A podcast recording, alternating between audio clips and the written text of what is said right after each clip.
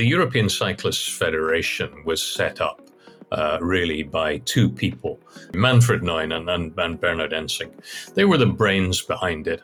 And in 2014, somebody came up with the idea well, we ought to have a World Cycling Alliance because we have the European Cyclists Federation here in Europe. You have Bikes for People in the USA. Uh, in Canada, every province has a cycling organization. And then you get, and many people are surprised by this, but we have a very active African cyclists Union. We have a very active All India Bicycling Federation.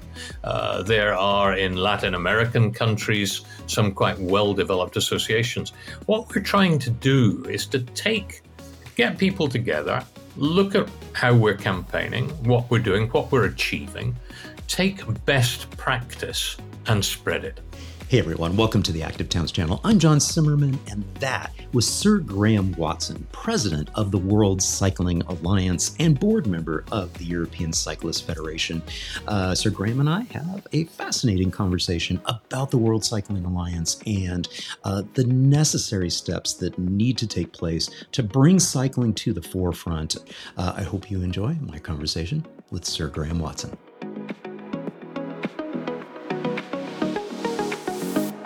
Sir Graham Watson, it is an absolute pleasure having you on the Active Towns podcast. Welcome. Thank you very much for inviting me on the Active Towns podcast. I've heard a lot about you and I'm delighted to be with you. Well, uh, we had the opportunity to meet, uh, you know, briefly at the Velo-city conference in Leipzig, Germany, just about a month or so ago, and uh, I've been, I was absolutely uh, delighted to have that opportunity to meet you, but I really don't know that much about you. Um, I'm going to turn the floor over to you for just a second and and let you uh, introduce yourself to the audience. Go for it. Well, I, am not sure there's a lot interesting to say. I, I, was I was born on a very small island off the west coast of Scotland called the Isle of Bute, uh, rather a long time ago. And you know, one of the great things in my life is that coming from you know a, a small community, you have a lot of freedom in a sense. Uh, I was given a bicycle uh, when I was about seven years old. And I had the opportunity to ride this bicycle all around my island. There were very few cars on the road in those days. And I learned to associate a bicycle with freedom. And I've done many things in my life professionally. Uh, I'm an interpreter by qualification. I've worked in banking. I've been in public service. But I've always kept cycling as part of my life. And now, in early retirement, I am delighted to have the opportunity to devote my time unpaid to helping to promote cycling and let other people enjoy the freedoms and the pleasure that I got from it. Fantastic. Now, uh, you mentioned that the island and it being relatively small. Uh, how how large, you know, was the population of that particular uh, island? Uh, in those days, it was about 27,000. Unfortunately, there's been a lot of rural depopulation. It's down to about 17,000 these days. Yeah. But, you know, was a small community. Most people right. knew each other and uh, quite, quite, quite free, quite easy to yeah. get around. The yeah, island's talk- miles long and it's about a mile wide. You know, it's okay. not. yeah, yeah, yeah. Yeah. Well, I've I've had the opportunity to live on an island before. I, I lived uh, actually a couple different times, but uh, uh, most recently I lived on the Big Island in Hawaii. So I was on Hawaii Island, and uh, I think the total population of the the entire island is like a hundred thousand or so. But it's you know divided into villages, and so you're absolutely right. You know, you end up knowing almost everybody and it, there's a certain amount of freedom that that you have especially when you're a child. So i grew up in a small rural farm town in northern california uh, of about 4000 people. And so you know that bike really was, you know, a critical step uh, to, to freedom and, and really kind of, I think, really solidified in my mind just how important uh, a bicycle is across all ages and abilities when it comes to mobility freedom.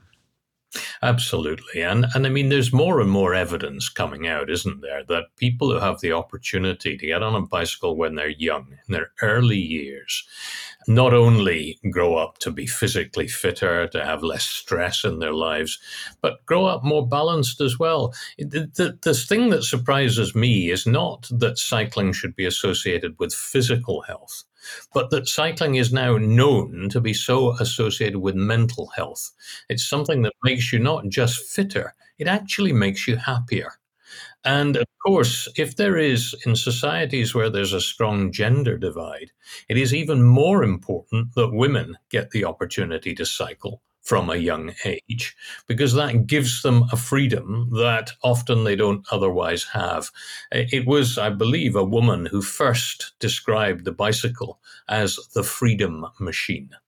And she was absolutely right. Yeah, yeah. So you're my first guest on the podcast uh, with the honorific title of Sir. I've had some professors and I've had some doctors. Okay, from from a, a guy from California originally. How the heck do you get the the title Sir? And what was that all about?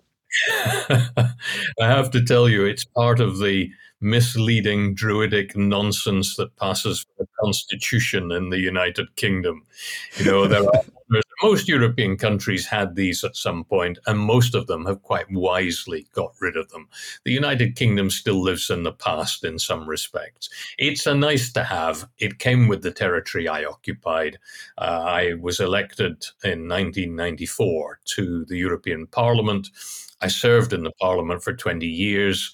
I served as chairman of the Justice and Home Affairs Committee, and I served as leader of my political party for 10 years. So, you know, it came along with that. It's very nice, but uh, it has very little meaning really in today's world. Well, what I uh, uh, appreciate and enjoy about it is it, it is there's some relevance in the sense that uh, again we met at, at Velo-city, which of course is produced by the European Cyclist Federation. Uh, you are on the board of the European Cyclist Federation, and uh, for those who may not be familiar with ECF, what's your you know 30 second uh, overview of of ecf I, I, can't imagine there's too many people that don't know but I, there probably is a handful oh i think there probably are yes. I mean there are of course cycling is very much divided into two categories.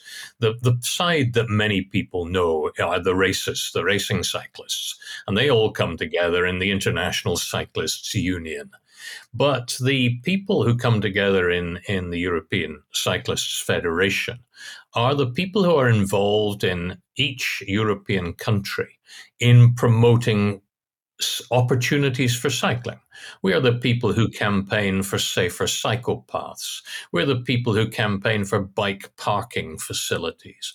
We're the people who campaign for shelters where people can leave their bikes if they don't have room to keep them in their homes or if they don't have gardens to keep them in.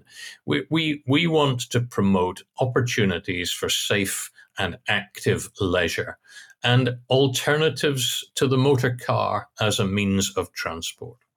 Yeah. And we saw a visual there for just a, a brief moment about the uh, the Eurovelo uh, network and the Euro the the Eurovelo uh, tourism conference that'll be coming up uh, very soon in Turkey, and so that's part of it too because there's that connection of uh, the combination of the infrastructure of the cycling infrastructure that needs to be in place to be able to encourage people to to be able to ride a bike more frequently. And then there's also that connection that, you know, hey, bikes can mean business too and, and economic vitality and tourism even. Oh, absolutely. I mean, the, the Velo City Conference where you and I met in Leipzig a month or so ago, that's the big annual conference that brings everybody together, which attracts people from the industry. It attracts people in government who work in the, the mobility area. The Euro Velo Conference is something, in a sense, quite separate, but equally important. Uh, the European Cyclist Federation, over the years, has developed a whole series of cycle routes which go from one end of the continent to the other. There are 13 in total. We not only campaign for funding to get these routes set up, but we also then certify them to say that they meet a certain standard. And some people will cycle from the north of Norway right down to the tip of Gibraltar, just opposite Africa, because they want a cycling holiday. But you know, most people who use these routes will only ever use them for between five and 10 kilometers, let's say, uh, because they are cycling to work or to school or to the shops or whatever. The fact, however, that these uh, these routes exist, as you can see there in the map, is great because it gives people the opportunity for cycle tourism. And it has proven not only to be socially a success, but to be economically a success. The number of small cafes and so on, the number of bicycle repair shops that have sprung up along these routes, they've been economically quite important in some of the areas they run through. Yeah, yeah. And I have a good friend who's actually riding the entire length of uh, Sweden right now. Great. I'm very pleased to so so that yeah so that's that's the, the one part of it. And the other part of uh, of what we discovered when we met was that you are the president of the world cycling alliance. And so talk a little bit about this because this is kind of related to Velo-city in the sense that i believe in 19 well, or no, not 19, uh, 2014, I believe, this sort of emerged uh, from Mavello City. Is that correct? That's correct. Um, the the European Cyclists Federation was set up uh, really by two people, Manfred Neumann and, and Bernhard Ensink. They were the brains behind it. And in 2014, somebody came up with the idea well, we ought to have a World Cycling Alliance because we have the European Cyclists Federation here in Europe. You have Bikes for People in the USA. Uh, in Canada, every province has a cycling organization. And then you get, and many people are surprised by this, but we have a very active African Cyclists Union. We have a very active All India Bicycling Federation. Uh, there are in Latin American countries some quite well developed associations. What we're trying to do is to take, get people together, look at how we're campaigning, what we're doing, what we're achieving, take best practice and spread it. And really, what the World Cycling Alliance exists to do is to bring together representatives of all of these different federations and campaign together to spread best practice. And I don't know how it is in the States, but I can tell you that 40, 50 years ago in Europe, the aspiration of every young man and many young women too was to own a car. If you were to go to countries today in the less uh, wealthy parts of the world, countries like Indonesia, for example, people have those same aspirations. But we know that if we are going to avoid the disaster of climate change, we have to get people out of cars and onto alternative modes of transport. So we're trying to develop schemes where we can, I don't say fight the aspiration, but at least show people that alternatives to the car can work. Yeah. And uh, what prompted me to introduce myself to you was a specific question that you posed at Velo-city and the, the, context of it was is we were watching a series of presentations, uh, one of which was uh, Leonard Naut uh, with MobiCon and uh, talking about the the uh, transportation decarbonization uh, alliance or initiative. And the the question that you you know posed was in the context of how do we increase the demand for cycling within uh, the broader population to help drive inf- infrastructure transformations. And i think that you can you can kind of look at that question a couple different ways but before i add my context or twist to that uh, why don't you explain a, a, little bit about the, the the context of how you pose that question? Yeah i mean I, you know I, I think this is there is an issue. Cycling is perceived sometimes wrongly, but is perceived as a very it, it's an activity for the for the wealthy. It's an activity for the middle classes. Um, first of all, you need to be able to afford to own a bicycle. You need to have access to a bicycle. Now, a lot of the things that have been done, one of the schemes that the European Cyclists Federation is involved in, is the recycling of old bicycles to countries where people can't afford to buy them. Uh, another of the developments that we've seen, which have been huge, have been bike sharing schemes schemes or schemes where you can rent a bicycle for a very small amount of money uh, and it has a microchip on it so that the owner the company that owns it always knows where it is. Look at India today, for example. There's some fantastic things happening with bike sharing schemes in some of the major cities uh, where people can't always afford bicycles and don't always have safe places to store them.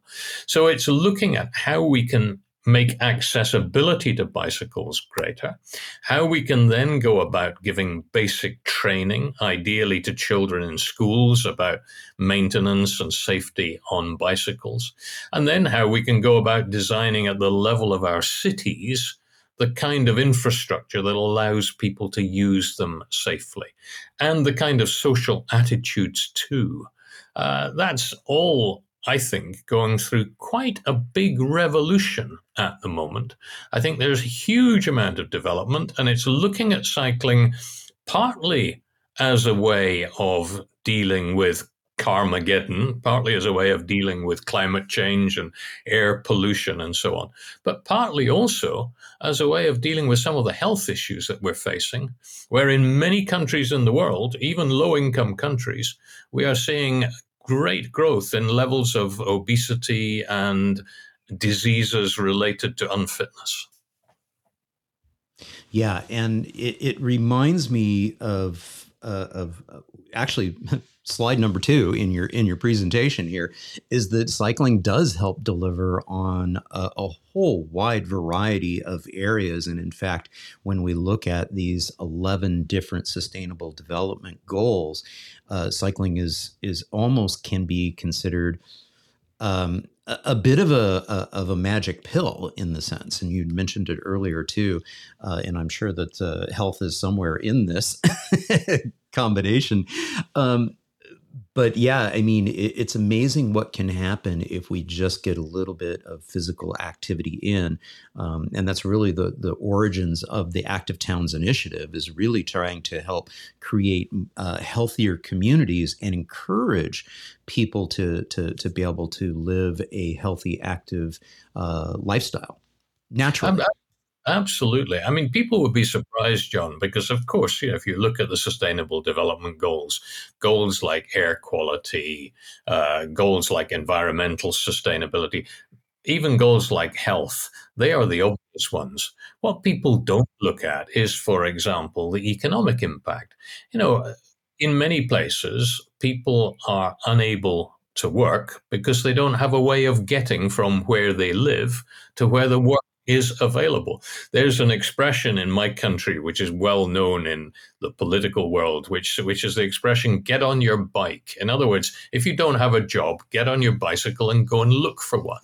Well, that is a reality in many parts of the world. If you can supply people with bicycles, sometimes you can supply them with jobs. Yeah. And you mentioned it earlier about climate change, and we were literally, uh, you know, listening to uh, Leonard talk about the the concept of how do we decarbonize the the transport sector, uh, because we know that uh, around the globe, uh, it's it's somewhere the transportation sector is, is contributing somewhere in in the neighborhood of between forty and sixty percent of you know the carbon in in that is being released uh, in each individual uh, country and, and, area and sector. It's so incredibly important, and and I thought it was very very relevant that your question was is how do we you know create that ability to uh, try to broaden you know that demand and and increase that demand across the overall population so that we can help drive that infrastructure and part of my sort of context and, and twist to that is yeah how do we sort of like bring cycling up front into the mindset into the zeitgeist of of the broader population as being an essential you know solution to help these 11 different sustainability goals that we have? Because we've got a challenge in the sense that oftentimes at COP and all, many of these other important meetings that are coming together of it's usually a bunch of white dudes talking about it. Uh, cycling doesn't even come up. And that was one of the things that ECF did a, a good job of uh, a few years ago uh, was was to say, hey, time out. Don't yeah. forget about active transportation we we had a big visual with uh, a picture of a bicycle, and it said, "This machine helps fight climate change." I, I think there's an image of it in here, so and, and probably know, see it. you're right, John. I mean, the the we are not the cyclists are not and and don't need to be anti-car in the sense that, of course uh, you know, people are going to want to drive cars, and there will be occasions when they will need to drive cars. But what we are increasingly aware of is that 60% of all journeys of less than five kilometers are now being made by car. Now, a journey of less than five kilometers, in many, many cases, could be made by bicycle. And so, for example, in areas where people are taking their kids to school by car, what we're doing is we're setting up, in conjunction with the schools, a, a scheme where somebody who has time on their hands and the ability to give it organizes a bike run for the kids so that they pick up all the kids as they go along on their way to the school and all of the kids cycle together. It makes the kids healthier, it makes them happy, we even know now from medical research that it makes them concentrate better when they get into class if they've done some physical exercise before getting there. And it saves many parents the job of having to get their kids to school. And you know what it's like, I'm sure, as I do, taking a, a, a, seven or an eight year old who really doesn't want to go to school early in the morning you know it's not it's not great if they're together with their friends cycling there it's it's good and, and these are the kind of things they are small changes but if you put them all together they add up into something much much bigger. They add up into a, a, a revolution in a sense a social revolution. Yeah. In terms of being able to uh, help deliver uh, better social positive impacts and and being you know those kids you know being able to do that bike trainer that bike bus uh, helps with the sociability. And and I think that that is something that uh, again goes across all ages and abilities of being able to improve that you know, there are many there are many barriers, um, as, as, as as you know, to to cycling. There, there's the barrier of perceptions. People say themselves, "Well, is it safe to cycle, or is it safe for my kids to cycle?" There are the barriers of how streets are designed. If you design streets intelligently, then more people will cycle. I give you an example. Um, I go fairly regularly to Toronto because I teach at the university there in the autumns. There's a lady called Jennifer Keesmaat who became the head of planning in Toronto, and she revolutionized the center of the city by the way she redesigned the streets to allow room for bicycles. Um, there are gender stereotypes uh, which which hinder us. And it is tackling each of these small barriers together that allows us to make the social transformation that is not only going to make us healthier and going to preserve the planet for future generations, but is also making people happier, more relaxed, more stress free in their daily lives. Yeah, yeah. And of course, Toronto just got a, a, a new mayor, elected a new mayor this uh, past week, and that's been fantastic. And uh, and I, I, and I did see a tweet from Jennifer, you know, celebrating that fact because we're all very uh, excited about the the possibility for Toronto moving forward. It, it truly is a world class city and could be so much better. Uh, uh, Gil Peñalosa and I had this discussion here on the podcast, and of of what could be. So there, there's a great deal of, of of potential there for Toronto and for North America from a North American perspective. It's it's wonderful uh, for us to be able to look north across the border and be able to see uh, the the Montreals of the world and the Vancouvers of the world, and uh, and and even Toronto, which uh, has so much potential. So we're hoping to see a little bit more from them. Uh, well, you know, if you can do it in Toronto, which I think is now the fourth largest city in North America, then you can do it in Los Angeles as well. And there's no reason why we shouldn't. It just takes the the the, the inspiration, the concentration uh, the guts and the grit really to to to, to get it moving. Um, and I think we could see that in so many cities. And of course, if you go to countries like India, where you have mega cities these days. You have cities like Mumbai of 20 million people, cities like Delhi of 25 million people. These are the kind of schemes we need to see being brought in there as well. Yeah, and they have some valid, uh, you know, comparisons. You know, when you look at uh, Tokyo perspective, as an example, uh, that is also a mega city, but it's also a mega city that's not addicted to the automobile. Automobiles do exist, but they they've been well managed and they've been tamed. They've not the automobile has not been allowed to just take over. And I think it, it goes to the point that you were making earlier is that in many of these societies, there's that aspiration of you know when I make it, I'm going to have a car and and so we do need to sort of tweak that a little bit and and and have it be that you know yeah maybe that is the case. And you know and, and people do own cars in tokyo but they just don't they're not addicted to them. It's not a car centric society and so you don't have that level of car dependence.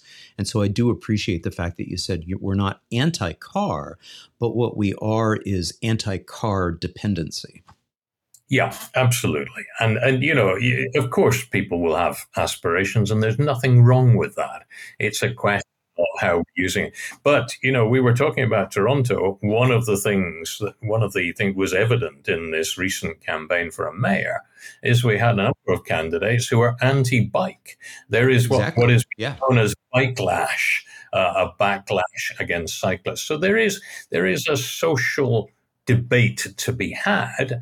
And I think it is incumbent upon the people who want to see change to go out constantly and justify it.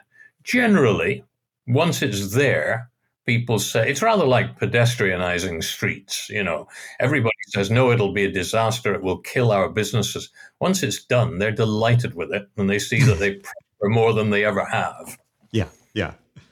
And uh, here, here's that uh, uh, visual that we were talking about earlier the you know this machine fights uh, climate change and and yes that was the missing part of so many of these global meetings eh, the this the bike the as a solution as a potential short distance transportation solution that then can be actually integrated and coordinated with transit you know, buses and trains, uh, you know, to, to really be able to, to work in concert together. We talked a little bit about the origins again. Uh, this, you know, took took place in in 2014.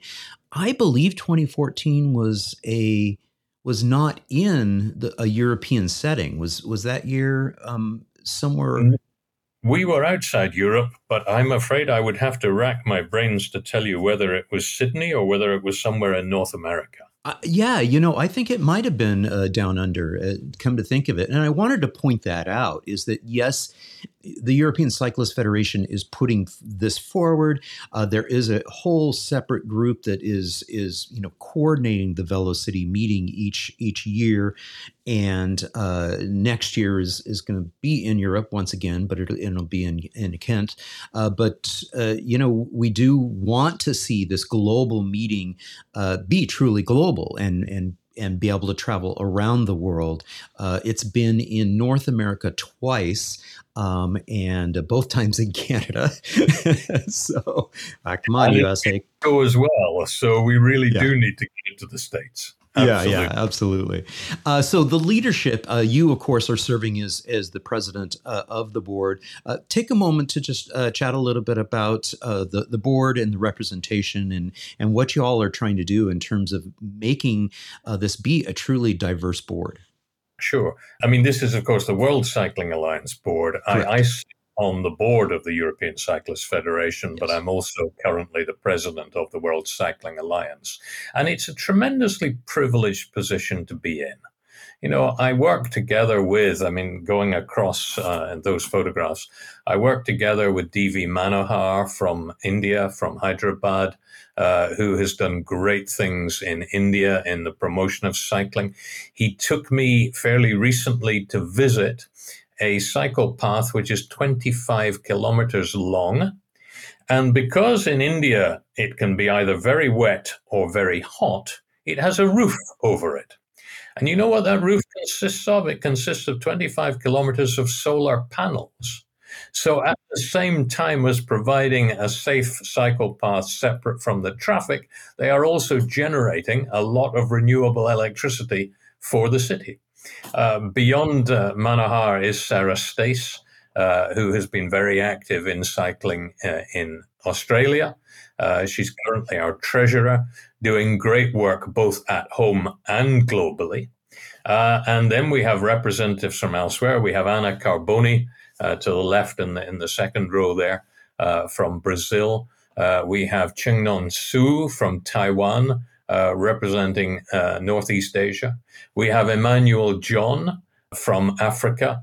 Emmanuel is from Nigeria, quite well known in the cycling community above the world because he's become a global ambassador uh, for cycling and has done tremendous things in spreading the culture of cycling across African countries where you would perhaps least expect it. So there are towns in Ghana, for example, uh, where Emmanuel has worked with the locals to develop uh, a cycling culture and develop uh, abilities. Uh, and finally, we have uh, Areli Carrion from Mexico, who comes from a campaigning organization called Bicitekas. Uh, who really took on the Mexican authorities through a series of protests, stopping traffic and so on, uh, and has won awards all over the world for what she's done. Yeah. Fantastic! Uh, it was wonderful to see someone from uh, North America, uh, you know, represented there, and I was absolutely delighted to to meet Emmanuel John, also uh, at Velo-city, and Sarah is has actually uh, been on the podcast. So Yes. Great. And fantastic. Yeah. So when we look at the challenges that uh, that we face uh, globally, talk a little bit about you know the World Cycling Alliance and and what you are are looking to you know do to fulfill your mission. Well, I, I mean, let me be honest with you, John. We are at the moment a fairly loose federation of cycling alliances in different continents. And we were set up only in 2014. We meet quite regularly. And of course, since COVID and the development of new technology, we meet virtually. Um, so our board meets six times a year at very little cost to anybody.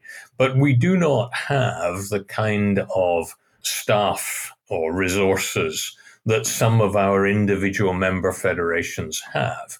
What we are trying to do at the moment is to develop in conjunction with a number of foundations, the capacity to be able to take best practice from North America or from Europe or sometimes even from Africa uh, and to spread. It so that when we go to a country which has a government, let us say a newly elected government with a transport or an environment minister who really wants to do things, when we talk to these people, we say, well, explain your issues to us, explain what it is you want to achieve, and we will try to find examples from elsewhere in the world that have worked so that you're not having to reinvent the wheel all the time.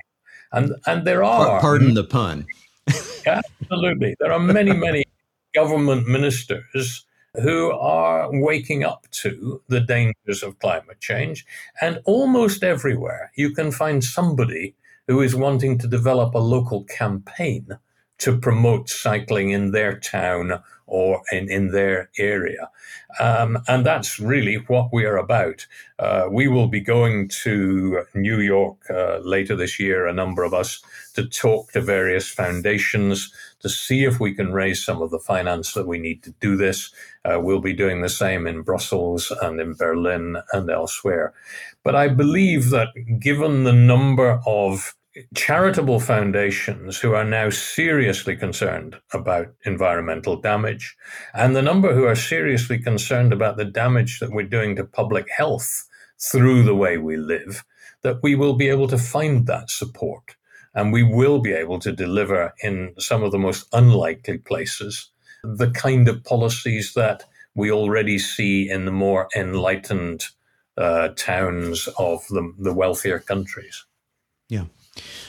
And and here's that call to action of being able to uh, make a difference. And and you know you mentioned New York. And so one of the the philanthropies that I that comes to mind for me is the Bloomberg philanthropies and the Global uh, Design Guide Initiative. And uh, Ed Lancaster was was representing uh, you know at City there, and uh, the World Bank is another that that comes to mind in my mind is is as potential there. And here's here's sort of the uh, the the closing page here with your uh, contact information. So, uh, folks, if you are with an organization or associated with an organization or has ideas, don't be shy. Let us know. Is there anything that we haven't talked about yet uh, that you'd like to to leave the audience with? Well, I, I think we've we've covered a lot, John. But but one thing I would say is that as the more and more we we we know about human psychology, the more we're beginning to understand that cycling or other forms of, of exercise, I mean, it may be walking. Uh, we are currently, there's currently a thing called PATH, which is the um, Partnership for Active Travel and Health uh, which is working at global level with the United Nations, with other bodies, to try to promote active mobility. You know, the more we learn about this, the more we learn that it's not simply air quality and physical health related here.